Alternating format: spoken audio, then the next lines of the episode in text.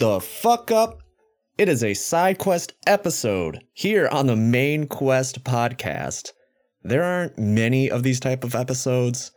So what these side quest episodes are reserved for are for me to talk about whatever game I want to talk about that has come after my like main quest cutoff period of 2011 or maybe some other adjacent video game topics like uh, music of various games or uh, top 10 hunky men of video games, the best COD pieces in video games, best Madden game. Actually, that last that last one is a joke because every Madden game is the same. So uh, keep an eye out for the hunkiest man episode.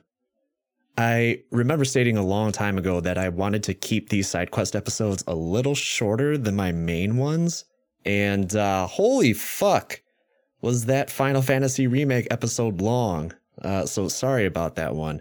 Uh, but I have very complicated feelings about that game. Actually, I, I completely forgot about that game until I just mentioned it now. So, The Last of Us Part 2.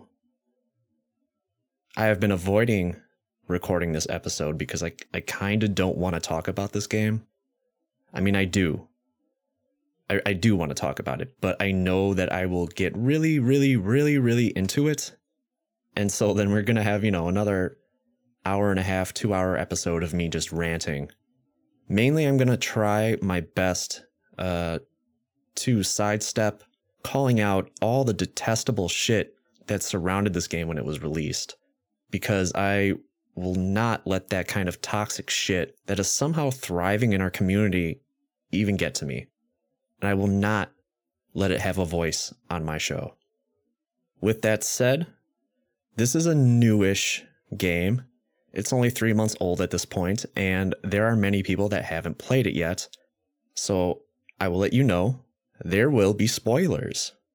If you have somehow made it this far into the year after the game's released and haven't heard any of the spoilers, holy shit, I'm going to buy you a drink at some point. I think I mentioned on a previous episode, it might have actually been the Final Fantasy VII Remake episode, that I'm really good at avoiding spoilers.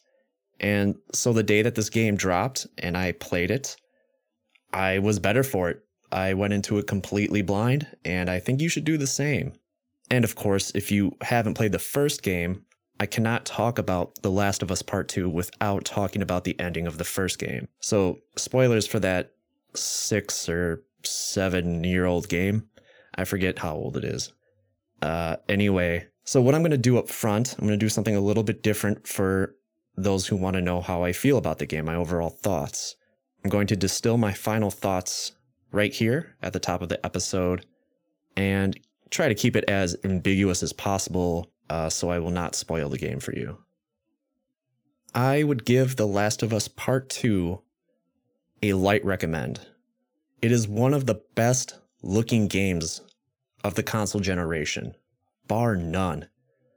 The music is painfully good, and the sound design is jaw dropping. The game is a little long, and it gets really bogged down by some unnecessary characters, but it's all in favor of the main protagonist's or antagonist's story arcs. I would go full on recommend if the game hadn't been released in the middle of a pandemic or a worldwide protest against police brutality. The Last of Us Part 2 is a victim of its timing and is particularly hard to sit through if you're sensitive. With that said, spoilers from here on out. Total, absolute, complete spoilers. I am going to dissect this motherfucker the best I can.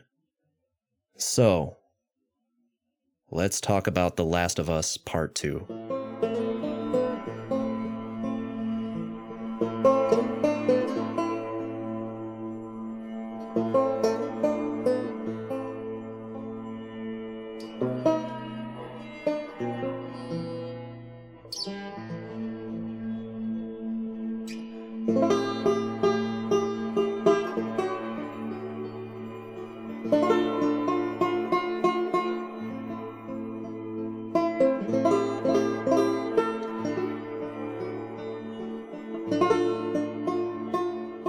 Last of Us Part 2 is an action adventure game developed by Naughty Dog and published by Sony Interactive Entertainment. It is the long awaited sequel to easily one of the best stories told in a video game, The Last of Us.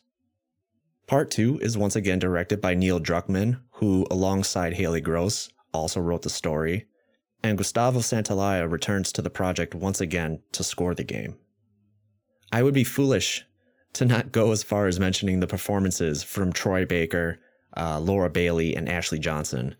Without Troy and Ashley reprising their roles as Joel and Ellie, respectively, and, and then you add the phenomenal talent Laura adds to the cast playing Abby, this game wouldn't be half of what it is.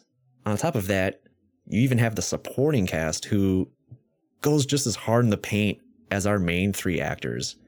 We have Jeffrey Pierce playing Tommy, Shannon Woodward, who plays Dina, uh, Stephen A. Chang, Ashly Burch, Victoria Grace, Ian Alexander, and fucking Jeffrey Wright as Isaac. I I'll get I'll get more into the actors later. But this is this is just one of those games that has way too many characters to actually really talk about. The Last of Us Part 2 was released on June 19th, 2020 for the PlayStation 4. This is going to be a story heavy podcast.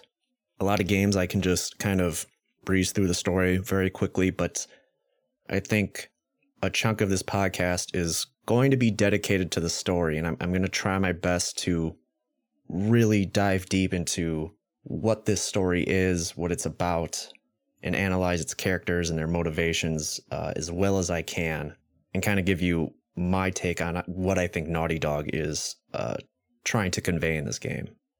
So, as I mentioned at the beginning of the podcast, we can't talk about part two without talking a little bit about part one.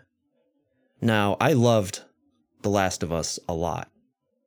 Do I think it deserves all the praise it gets? Uh, kind of. When part two was on the cusp of release, my brother asked me, should I play part one before getting part two?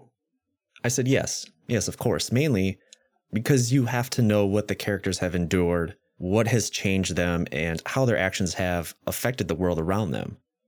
The character development, the writing, and the stellar voice acting is what set The Last of Us apart from many of the games back in 2013, to the extent that many other games sort of haven't really touched it since. The gameplay isn't great, it's actually pretty slow, it's a little clunky, and kind of awful if you're trying to just blast your way through the game going aggro. I'd almost say The Last of Us isn't really a fun game to play. And then you have the story, which in of itself is a typical zombie apocalypse story. It's nothing we really haven't seen before. We have the government shutting everything down and setting up camps and killing anyone who comes in their way. Meanwhile, there's a resistance group called the Fireflies who secretly carries out missions to keep people alive, all the while trying to find a cure to the cordyceps fungus. The fungus that has led the world's population to turn into grotesque, walking monsters. It's pretty typical. It's a typical story. But I told my brother if you can get past the sophomoric linear gameplay and thin story, you will walk away invested in those characters, in their motivations and their emotions, which is kind of funny because I don't think he's beat it yet. So what the fuck do I know? With that said, Joel is a piece of shit. He's for lack of a better term, a bad person.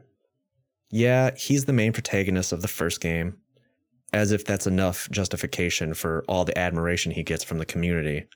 But if you play the first game and pay attention, before he meets Ellie, he is a hardened, merciless, selfish, borderline criminal. Joel has plenty of skeletons in his closet, and he only shoves more of them in up until the credits roll. But as the player, we are made to sympathize with Joel's decision at the end of the game. We are to understand that everything he does is for Ellie.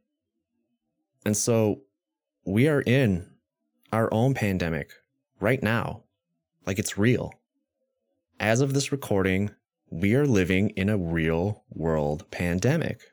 And now, let's magnify our pandemic relative to The Last of Us. Let's say there is an absolute cure. It's within reach, but it is only attainable through the life of one single girl who is willing to sacrifice herself for the betterment of the world. It's so close. The cure is right there. The doctors are ready to synthesize it. But she will lose her life. All of a sudden, something happens. Some selfish, bitter, love stricken man who has been alone for 20 years massacres all the doctors, all the security, just so that girl won't die. Just so he can have someone to call his daughter. Now you hear that, and how angry would you be? Not only is your own family in peril, your own life in peril now, but the whole world is doomed. The whole planet is doomed. What we're struggling through right now with COVID is nothing compared to what's happening in the world of The Last of Us. And we can't even handle our own pandemic correctly. But that's the dichotomy of Joel. As the player, we come to forgive what he's done in the past and forget what we are currently doing as the game unfolds before us to get Ellie to Salt Lake City. His relationship with Ellie does mirror that of his and his deceased daughter, Sarah, who we see very early on in the game. And you begin to see him change as someone who will do anything to stay alive, to someone who will do anything to protect their daughter. And he does, so much so he takes away the one thing that would outright cure the fungus that plagues humanity. And so the ending to The Last of Us isn't ambiguous. Joel not only dooms humanity, but on a personal level, lies to Ellie that the Fireflies have found another way to cure the infection, all in the name of pursuing what he feels may lead to a normal life. He dooms humanity and lies to the only person he loves, the one person who was willing to lay down their life for others. And so part two literally picks up after the events of one. We even get a recap of the last few hours. Joel and Ellie are living in a walled off community in Jackson, Wyoming. And Joel is confessing to his brother Tommy about the events that occurred in Salt Lake City. Upon flashbacks, we're reminded that at the end of part one, Ellie doesn't quite take Joel at his word, and this causes a rift between the two further making Joel feel guilty for his decision to protect the only person he loved, only to have lost it through his actions anyway. We then fast forward four years.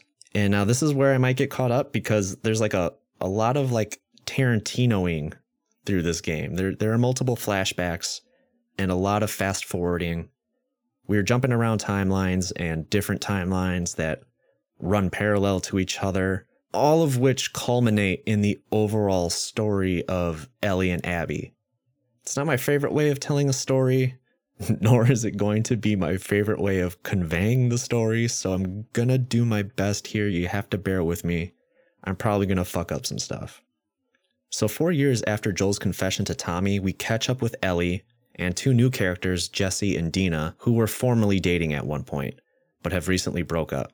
Through some dialogue, we find out that Ellie and Dina recently shared a kiss during a block party or town get together, town hall meeting. It was basically a party that the town was throwing. And while dancing, Ellie and Dina shared a kiss. And a bigoted local bar owner sees this and decides to start shouting homophobic slurs at the girls until Joel decides to confront him and the two have a brawl. For the most part, the people of Jackson are very supportive of Ellie, as she's not timid and openly expresses her sexuality. And now that's something that Naughty Dog has shown us in the first game. Ellie is quite fucking sassy. Not like queer sassy, like she's she's just a hard ass bitch, but also it's like in an enduring way. She's fucking lovable, goddammit. That's my point. And so this is when we meet Abby and her friend Owen. They are part of a larger group called the Washington Liberation Front, or WLF for short. And right off the bat, I was like, there's something off about these people. These must be like the villains of the game. it, something about their dialogue and the cadence in their voices and, and the way they moved, something was just off. Something was just off about them. You can tell Abby and Owen are romantic or have been romantic in the past. There's some sort of tension between the two, and they definitely have a history. It's made clear that they're looking for someone in Jackson, but it isn't made obvious who they're looking for. It's at this point we kind of go back and forth between playing as Abby and playing as Ellie. Now, Ellie and Dina are patrolling the area around Jackson, ultimately having to find shelter in an old library. Just full of weed. The entire basement is hot. And it gets a little hot between Ellie and Dina, if you catch my drift. so, anyway, meanwhile, Abby and Owen are on their own mission to find this person and get split up as they're attacked by infected. Abby gets outnumbered and is saved by Joel and Tommy while they're out on their patrol. Needing shelter, Abby leads them back to a house where the rest of the WLF are holed up. And this is where we find out that Joel is the one that they've been looking for. Abby promptly blasts Joel in the knees with a shotgun, incapacitating him, while the others knock Tommy unconscious. Abby starts interrogating Joel, while Joel keeps asking just who the hell she is, what the fuck is exactly going on. They have a little bit of back and forth. And now, I kind of love this part. Only because I'm right. it wasn't until my second playthrough that I even caught this line. Because during my first playthrough, I was just in genuine shock. So here it is, straight from the fucking big dumb horse himself. Joel says to Abby, just say whatever speech you have rehearsed and get this over with. Cementing that yet again, through storytelling, that Joel has always known that at some point anybody, anyone could comfort him for all the shitty things that he's done in the past. Joel has always known that he's had unsurmountable debts to pay. And here, he pays for it. As Abby grabs a golf club and shockingly, horrifyingly bashes Joel's skull in. Eventually, Ellie finds the house where the WLF have Joel and tries to stop the attack, but is attacked herself and held down as she pleads in agony for Joel to stand up. And then looking back to her, is a severely, almost unrecognizable Joel, just barely breathing, staring at her as Abby finishes her work with one last swing of the club. And, you know, going into this game completely blind, I was shocked. Of course, I was shocked. And it's not because I was like, how could you do this to our, our beloved hunky boy Joel? But because the scene is just absolutely brutal, even for me. But then also, you add the empathy that I felt for Ellie. You know, her face says it all in this scene, and Ashley Johnson is acting her fucking ass off. You know, where is Ellie's closure with Joel? What's going to happen with Tommy? Are they going to kill Ellie? And what about the rest of Jackson? I didn't really care that Joel died. I mean, I did, but he kinda deserved it. Joel knew that he deserved to die. And we know it because of what he said to Abby in that moment. He could have said anything to her, but he knows there are countless reasons for why anyone would want him dead. He is merely receiving Abby's retribution, something that we do not know of yet, a retribution that has been dished out by us, the player, countless of times in the first game.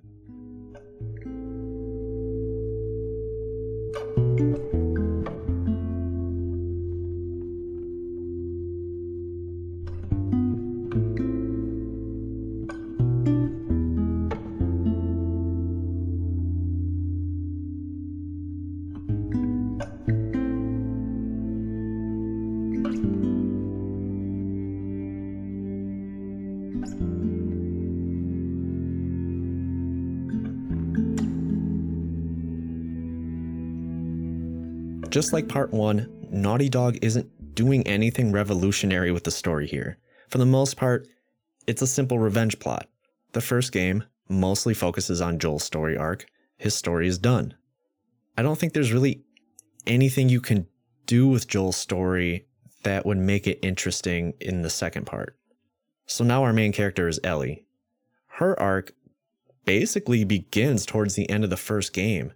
And in order to get invested, engaged, and motivated, Naughty Dog makes us feel Ellie's emotions and her strong hatred for Abby and the WLF. And so now our story is finally taking off.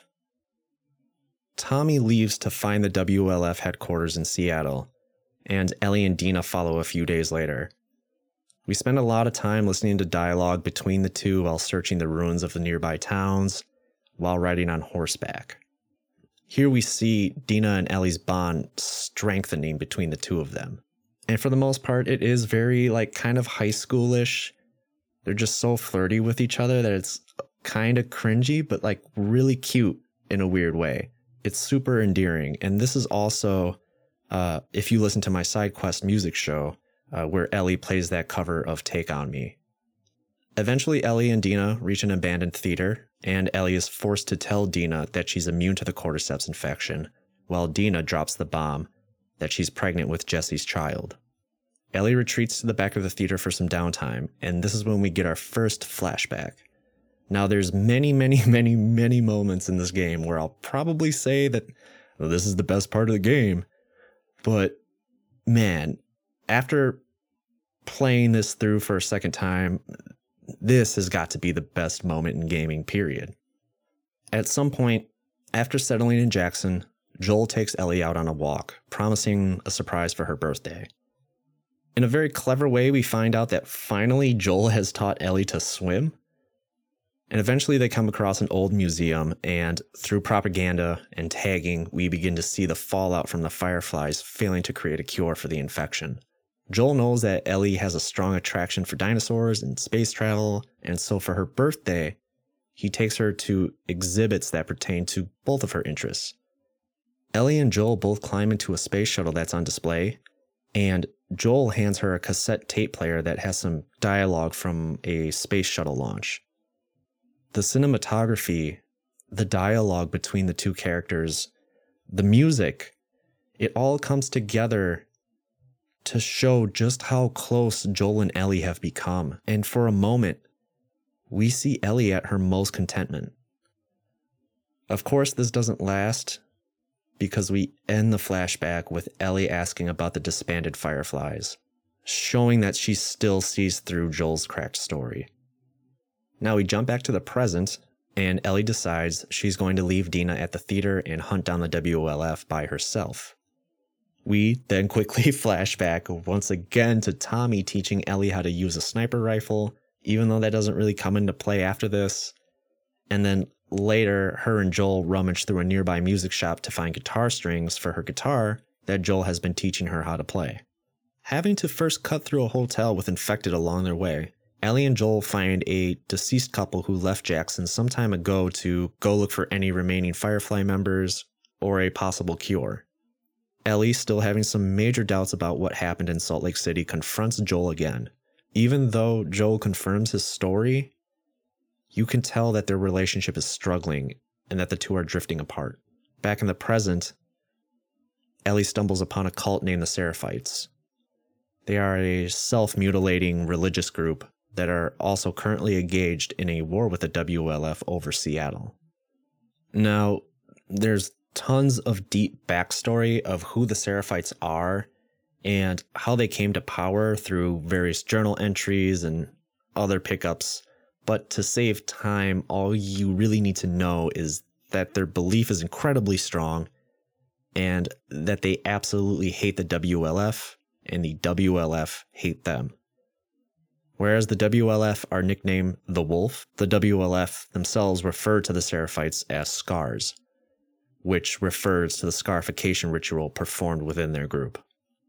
Ellie reaches a hospital where she believes one of the main WLF members Nora is hanging out. Ellie confronts Nora, who runs and ultimately has to escape into a part of the hospital that's overrun by cordyceps. Not knowing Ellie is immune to the cordyceps, Nora begs her not to chase her into the infected area of the hospital, but Ellie gives chase anyway. Eventually, the infectious spores begin to take a large toll on Nora's immune system and she falls to the ground cowering. This is when Ellie begins to torture Nora and tries to get any info on Abby's whereabouts. This scene in particular is devastating. It's the most brutal we've ever seen Ellie and parallels exactly what Abby did to Joel earlier in the game. Ellie is now a monster. The game is filled with numerous button prompts, which I'll touch on later. This entire scene, the camera focuses on a blood soaked Ellie, breathing heavily, raising a pipe, drenched in a deep red glow, with the music coming to a dramatic swell when the game prompts you to hit square. I put the controller down. To me, this is not what I wanted Ellie to go through and do. Nora was already dead upon entering the infected area of the hospital.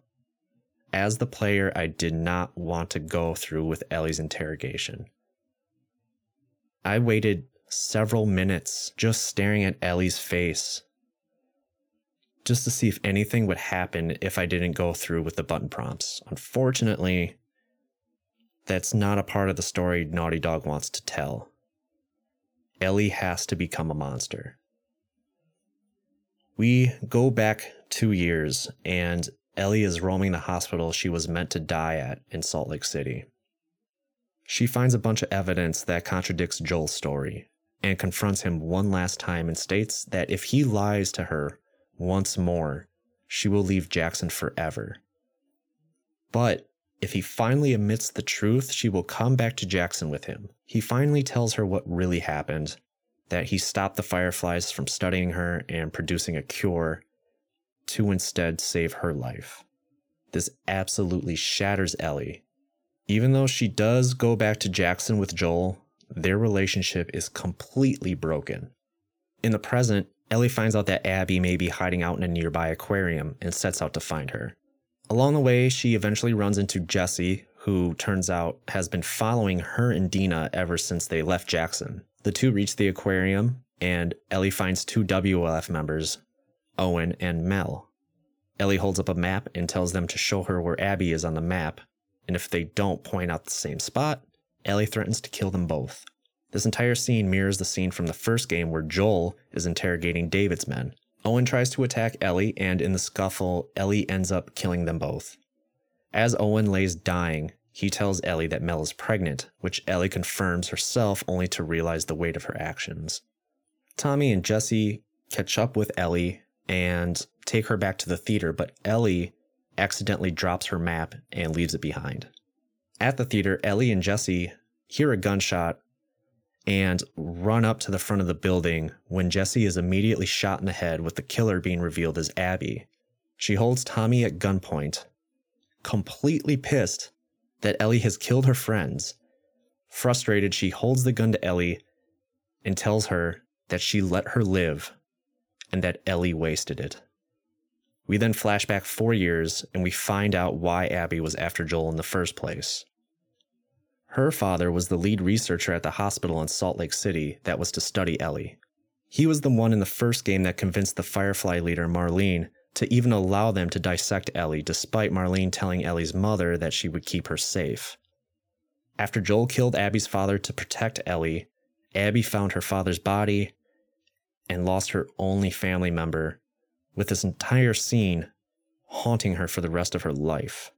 Soon after the Fireflies disbanded, causing Abby to lose any semblance of home until she found a second home with the WLF.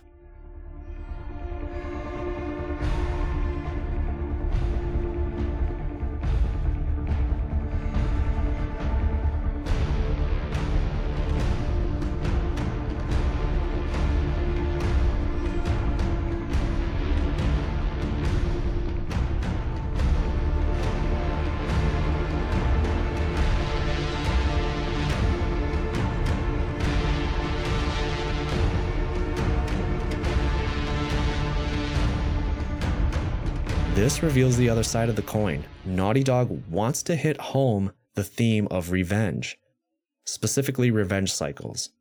Joel killed Abby's father, hurting Abby. Abby killed Joel, hurting Ellie. Ellie killed Owen and Mel, hurting Abby again. And now Abby killed Jesse and is on the cusp of killing Tommy and Ellie. So if Abby goes through with that, who does she hurt? After this flashback, we live through the same three days in Seattle, just as we did with Ellie and her crew, except this time we play as Abby and see everything from her perspective, leading all the way up to the confrontation in the theater. We see the main WLF hideout, which is a reinforced football stadium, and we meet a shit ton of new characters who honestly aren't all too important. We learn that Abby is a high ranking WLF member and is exceedingly looked up to, even though she often disagrees with their leader, Isaac. They also begin to feel the impact of Ellie's revenge quest as corpses begin to pile up and be brought into the WLF to investigate, even though they don't know quite yet who has it out for them. Abby learns that Owen has left the WLF and has allegedly shot one of their own leading Isaac to believe that Owen has defected to the Seraphites. Abby sets out to find Owen, and this is when we get a series of flashbacks fleshing out the love story between those two and Owen's own relationship with Mel. Here we learn that Owen found an abandoned aquarium and made it his home. He repurposes a, a, small yacht and tells Abby that he's going to use it to find a small group of fireflies that are hiding out in Santa Barbara, leaving the WLF and rejoining the fireflies. He asks Abby to come join him, but she's skeptical because of his relationship with Mel and all of the mixed feelings and, and jealousy she has because of this. We jump back to the present day, and Abby is captured by the Seraphites. She is strung up and hung in the woods and is getting ready to be executed when they bring in another prisoner, a former Seraphite, Yara. The crew is told to clip Yara's wings, and so they hold her down and proceed to break her arms with a hammer. But before they can break the other arm, She's rescued by her bow wielding brother Lev. Both of them help Abby and kill the surrounding Seraphites and narrowly escape through the woods. The next day, Abby takes Yara and Lev to the aquarium so that Mel can save Yara by amputating her broken arm. The tension is really high considering the WLF and the Seraphites have been, they've got a long tortured history. But Mel eventually agrees to help, but needs supplies for the surgery to be successful. While traveling, we learn why Lev and Yara were excommunicated from the cult. Lev, who was born Lily, wanted to be a soldier but was being forced to marry another member of the group. So Lev ended up shaving his head, which is a ritual only reserved for the males in the Seraphites. Lev's mother, devout to the cult, disowned Lev for his actions, but Yara refused to cast her brother aside, and so she was also to be executed alongside him. Abby and Lev eventually grow to be close friends and they retrieve their supplies from the hospital when Abby is found by the WLF members and arrested for associating with the Seraphites. She's later freed by Nora shortly before her own death at the hands of Ellie. When they get back to the aquarium, Yara's surgery is successful, but the next day Lev leaves with the boat to go find his mother at the Seraphites' hideout. Abby and Yara chase after him and eventually come across Tommy, who has been sniping down WLF members from a tower. Abby eventually reaches Tommy and tosses him into the ocean, and she and Yara grab a boat and head to the island where the Seraphites are hiding out. They find out that the WLF are going to launch a full scale attack on the island and must quickly fight through the area to find Lev and his mother. We then learn that Lev tried to reason with his mother, which then turned into an argument before he ultimately ends up killing her. As the group tries to escape the island, Yara is suddenly shot and killed by Isaac, who is backed by other WLF troops. Isaac is about to kill Abby and Lev when nearby Seraphites attack and kill him first. Abby and Lev take advantage of this distraction and eventually escape back to the aquarium where Abby finds Owen and Mel's body. She finds the map that Ellie accidentally left behind and we finally come back around to the theater. After a short scuffle, Abby shoots Tommy in the head and chases Ellie into the back of the theater. we have a very tense showdown between the two, where Abby eventually gains the upper hand on Ellie. Dina suddenly appears to try and save Ellie, but Abby overpowers her and prepares to kill her, while Ellie pleads with her not to because she's pregnant. Lev shows up and sees what's happening, and Abby looks to him and ultimately second guesses herself, ultimately breaking the cycle of revenge. A major, major turning point in her story. Abby already let Ellie go once before, and because of it, lost her lover and several of her friends. Abby shouldn't even care if Dina is pregnant, because after all, Ellie just killed a very visibly pregnant Mel just moments before. I didn't expect Abby to show any mercy at this point, but she realizes that the more this goes on, the more she will lose. Violence begets violence, and through her friendship with Lev, she holds on to her humanity and walks away from Ellie, telling her that she never wants to see her again. We then fast forward to at least nine months, probably longer, to Ellie, Dina, and their child living on a farm as a family. We find out that Ellie suffers from horrible PTSD from experiencing the trauma of Joel's death. This is a memory she relives over and over again, just like Abby, who found her father's corpse in the hospital. This is made worse when Tommy stops to visit and explains that he survived the shot from Abby, but it has severely affected his brain and he lost vision in one of his eyes. He tells Ellie that Abby is hiding out in Santa Barbara and asks her to come with him to help him finally avenge Joel's death. Initially, Ellie refuses as she is content with her quiet life on the farm, but Tommy continues to insist that she tags along. After a few days of mulling it over and remembering how Joel stood up for her after the kiss between her and Dina, Ellie fucking puts on Joel's jacket and starts packing to go find Abby to kill her. Dina pleads Ellie not to go as she cannot constantly live having to worry about her. She ultimately tells Ellie that if she leaves to go exact her revenge, she will take their son and leave Ellie forever. Ellie decides to leave anyway, leaving a very emotionally distraught Dina behind. And it's at this point we are about 35 to maybe 40 hours in. The Last of Us Part 2 has left us emotionally drained. The entire farmhouse scene finally gives us just a little bit of relief until fucking Tommy shows up, and then again, we are left with a feeling of dread. How could Ellie possibly still want to get revenge after all this time?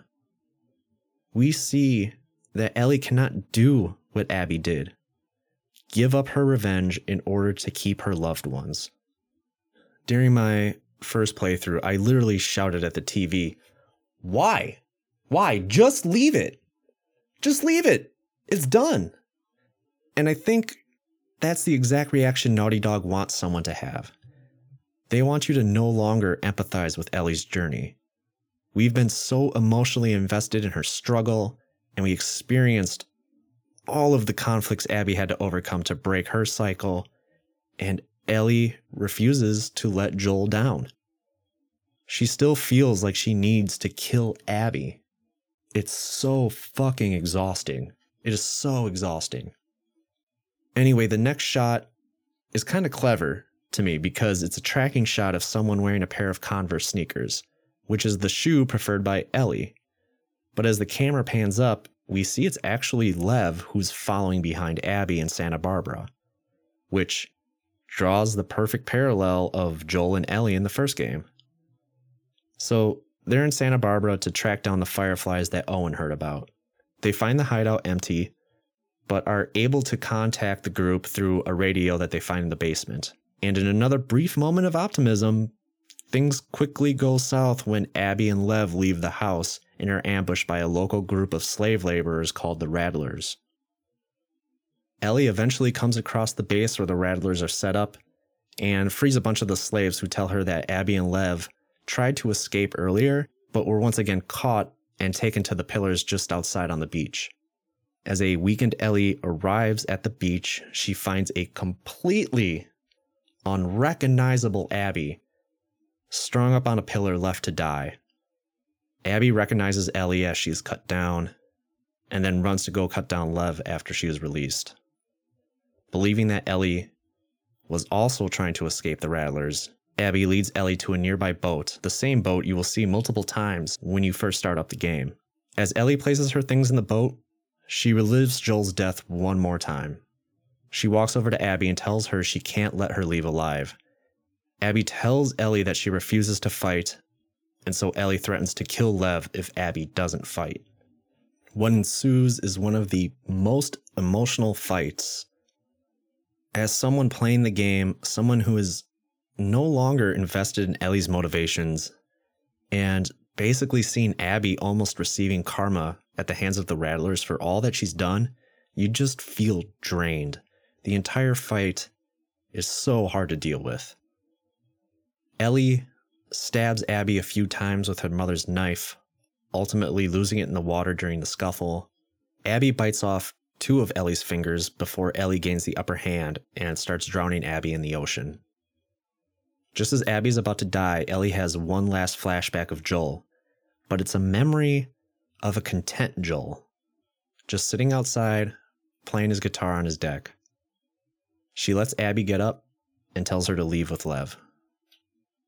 Ellie eventually makes her way back to the farmhouse and finds it completely empty, except for a few of her things and the stuff she kept of Joel's. She picks up Joel's guitar and tries to play the song that he taught her, but she can no longer play it without her fingers. The final scene that plays out is one I can't even begin to describe, even if I tried. It's so heartbreaking and beautiful all at the same time. Simply, Ellie thinks about the flashback of Joel she had as she held Abby underwater. In this flashback, she visits Joel shortly after the fight at the dance, where he stuck up for Ellie and Dina, and the two share a heart to heart. Ellie tells Joel that she'll never forgive Joel for what he did in Salt Lake City, but she wants to, and she'll try to. Showing that their relationship didn't end on bad terms, but that also Abby robbed them from fixing it. Back in the farmhouse, Ellie puts down Joel's guitar and leaves everything behind. As the last shot of the game mirrors the first shot of the game, a close up of Joel's guitar. The ending of The Last of Us 2 is brutally unfulfilling. And that's the point. You are supposed to feel the loss, just as Ellie has felt the loss of Joel, the loss of Dina and their child, the loss of Jesse, the loss of the only connection to her mom, the loss of the community of Jackson, and her only connection left to Joel, the ability to play his guitar. And to mirror all of that, we go through all of the loss Abby has experienced. Naughty Dog is making sure that by the end of this game, you will feel as if you lost as well. Because Ellie never gets her revenge. But she learns that in order to move on, she needs to leave everything that's happened behind. It's the only way to regain her humanity. And you know what? As traumatic as it is, as unfulfilling as it is, I love this ending. It's absolutely heartbreaking but it's so much more interesting than the first game. For the most part, the ending of the first game is a happy ending in terms of where our characters ultimately end up. In The Last of Us Part 2, things are much more complex. I'm bored at the thought of what Naughty Dog might have put out if they just put out a similar game to the first that just kind of follows around Joel and Ellie again. I'm so happy that they decided to take the risk they did there's so much more to chew on here. There's so much more to analyze. It's more thought provoking and leaves you with so many questions. It's this kind of deeper storytelling that I look for when I come to a video game or watch a movie. Not to say that I don't enjoy the occasional, you know, mindless blockbuster from time to time, but this kind of storytelling is rich and fulfilling. Maybe not, maybe fulfilling isn't the right word right now, but it's worth it to experience.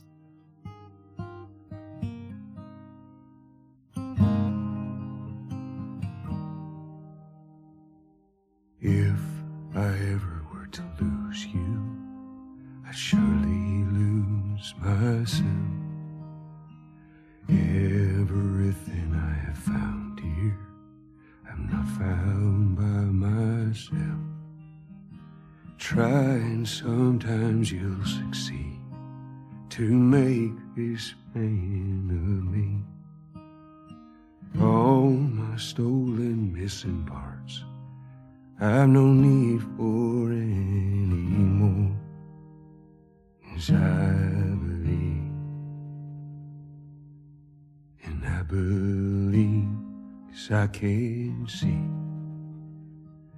our future days, days of you and me. So, let's talk about the stuff nobody actually talks about when it comes to this franchise. Let's talk about the gameplay. if you're familiar with the first game, you'll feel right at home with The Last of Us Part 2. All the mechanics are, by and large, the same as the first, but with some minor tweaks that make it much more enjoyable to play. A large chunk of the game is exploring the ruins of Seattle, picking up items, unlocking safes, all in the name of crafting Molotovs, smoke bombs, arrows, med kits, and then, of course, unlocking upgrades for your weapons. Just like in the first game, where you could find comic book collectibles for Ellie, you may want to go out of your way to now collect trading cards, or if you're playing Abby's campaign, scrounge for quarters. All of her characters controlled just like they did in the first game. You can sneak around or run at a full clip, crouch, jump, and now you can even lay prone to the ground to hide beneath tall grass or crawl underneath cars. Your typical stealth vision is still here, allowing you to see enemy placement behind walls or around corners. The two biggest advancements from the first game is having a constant shiv on hand for sneak attacks, and the ability to easily go from stealth mode, rushing into a battle, and then falling back into stealth. Now, in the first game, sneaking up on enemies and stabbing them in the neck came at a cost. You would just tear through shivs, and more often than not, had to constantly craft new ones if you wanted to sneak around the game unnoticed. It's almost like Naughty Dog played Breath of the Wild and was like, "Oh wow, your weapons breaking kind of sucks. Like that's that's not a good game mechanic." Flawless victory. Here in part 2, Ellie has her mother's pocket knife, so there's no need to craft shivs, while Abby is more than capable of breaking a hostile NPC's neck. This is big. This is big. This changes the entire gameplay. Because in the first game, if you were to run out of items to craft your shivs, sneaking around can get a little tricky. And having to go into a full on gunfight wasn't the best way to play the first game either. Combat was a little clunky in the first game, especially when it came to the firefights. Not to mention, if you try to go back into hiding, more often than not, you'll be followed by the game's clunky AI. Also, I just want to quickly mention that the hand to hand or CQC stuff is so much better in this game. It's it's so much deeper. The AI in The Last of Us Part 2 is so much smarter, but also a little dumber. you know, if you're sneaking around and you end up getting caught, you can ring out a few gunshots and take some enemies out, run a few yards, and go into hiding once again. It all works so smoothly now there are like these videos out there on, on YouTube of like people doing a chain of, you know, coming out of cover, jumping over obstacles, taking multiple enemies out, and then sliding under a bed. All the while, the enemies are still trying to figure out just who the hell attacked them. The controls are so much more fluid in this game than in the first. My only complaint is that the gameplay loop of searching for materials, getting into battles, crafting, and then searching again gets just as repetitive as it did in the first game. Only this time, it's a little bit worse. Your first day in Seattle, the game becomes a pseudo open world, which is fantastic. Any building you see, you can go into and explore. And if you're anything like me, games like this make me want to look around in every drawer and closet I come across. Even if I do say to myself, like, I'm going to skip this building, this is taking too long, I still end up going inside the damn building and looking around. After this area, the game becomes more linear like we're used to, but because of the large set pieces and you combine that with the massive length of this game, you will certainly get tired of looking around. And I don't know, maybe play this on a higher difficulty because playing it on normal, I never ran out of ammo. I never ran out of med kits. All but one of my weapons were completely upgraded. You really won't have to worry about anything surprising you in the game. Now, I already mentioned at the top of the show, but this game looks absolutely stunning.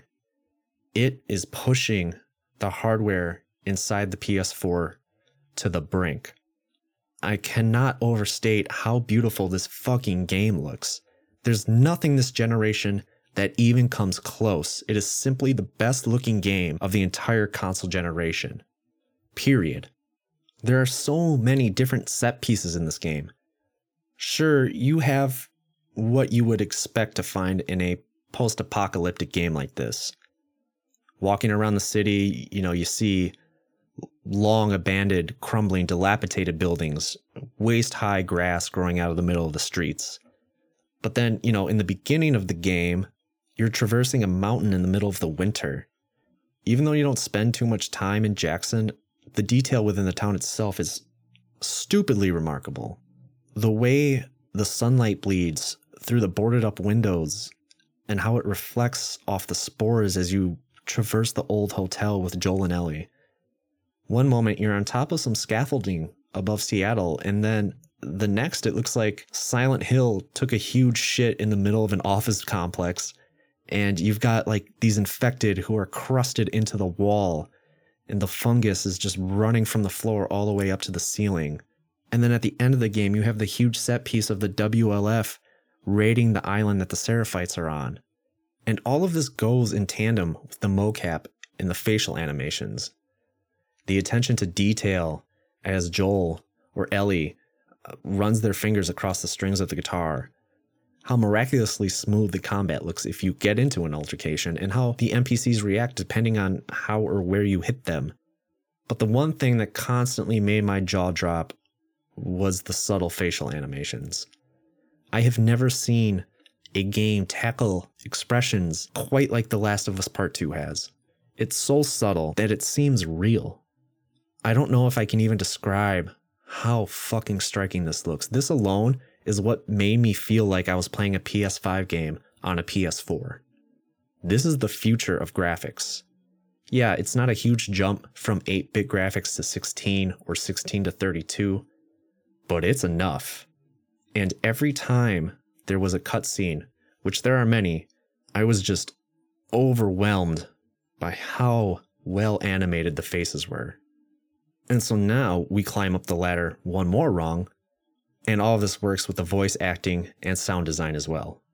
You combine the phenomenal acting of Ashley Johnson and Laura Bailey with these amazing animations, and you feel their pain, the trauma and delight uh, coming out of these characters as if they were like real people.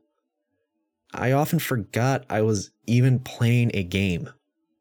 This was the first game I played through all the way with some like really nice headphones on, and let me fucking tell you, man, this game is a masterclass in sound design. I honestly thought nothing would be better than the Resident Evil 2 remake, but somehow it has been topped. Even if you're not using your stealth vision, you can hear enemies depending on their location. The echo of the clickers as they stumble through an open, empty room and their hard footsteps pound on the floor, to the subtle drips and creaks of the surrounding buildings. There's a new type of enemy that stalks you and cannot be seen using the stealth vision, so you have to rely on their footsteps. These encounters are some of the most tense and horrifying parts of the game. You will have Ellie, I can't remember if it's Ellie or Abby, but you will have them, you know, crouched in a corner behind a shelf, kind of trying to look over the corner, looking for any movement within the pitch blackness of the room. And suddenly, to your left, you start hearing footsteps and they're and they're getting loud.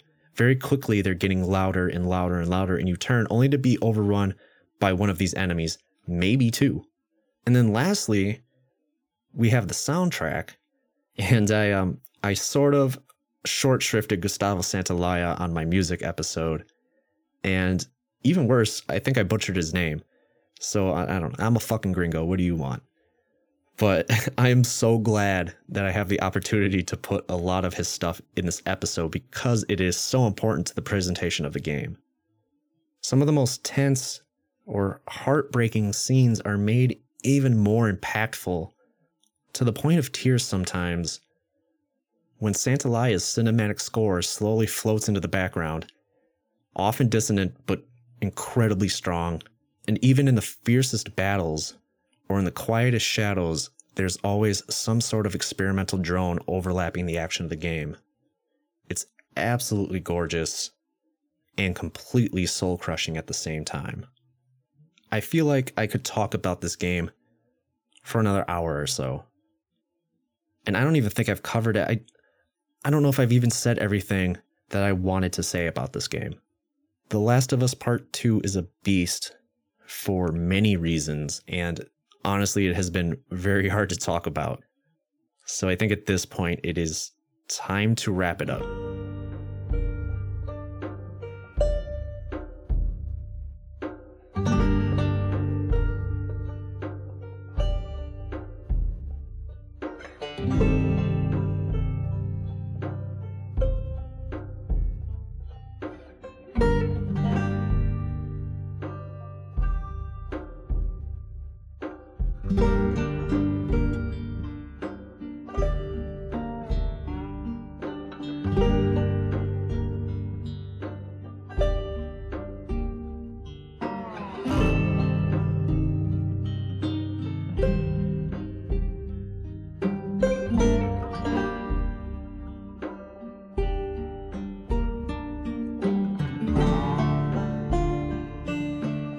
Last of Us Part 2 is markedly better than the first in every aspect, from the story to the gameplay to the graphics and voice acting and the outstanding soundtrack. The mechanics of the game are much more fluid than in the first. The stealth in this game is better than even the best Metal Gear game, and the action is brutally gruesome. It's fucking horrible. Landing a headshot on someone with the bow has this nasty, just clean impact. While gunning down someone with the shotgun feels like and sounds like you broke open their chest cavity. The amount of different upgrades and craftable items are fun to play with, and messing around with the AI and setting up traps never gets old. Again, this game looks amazing.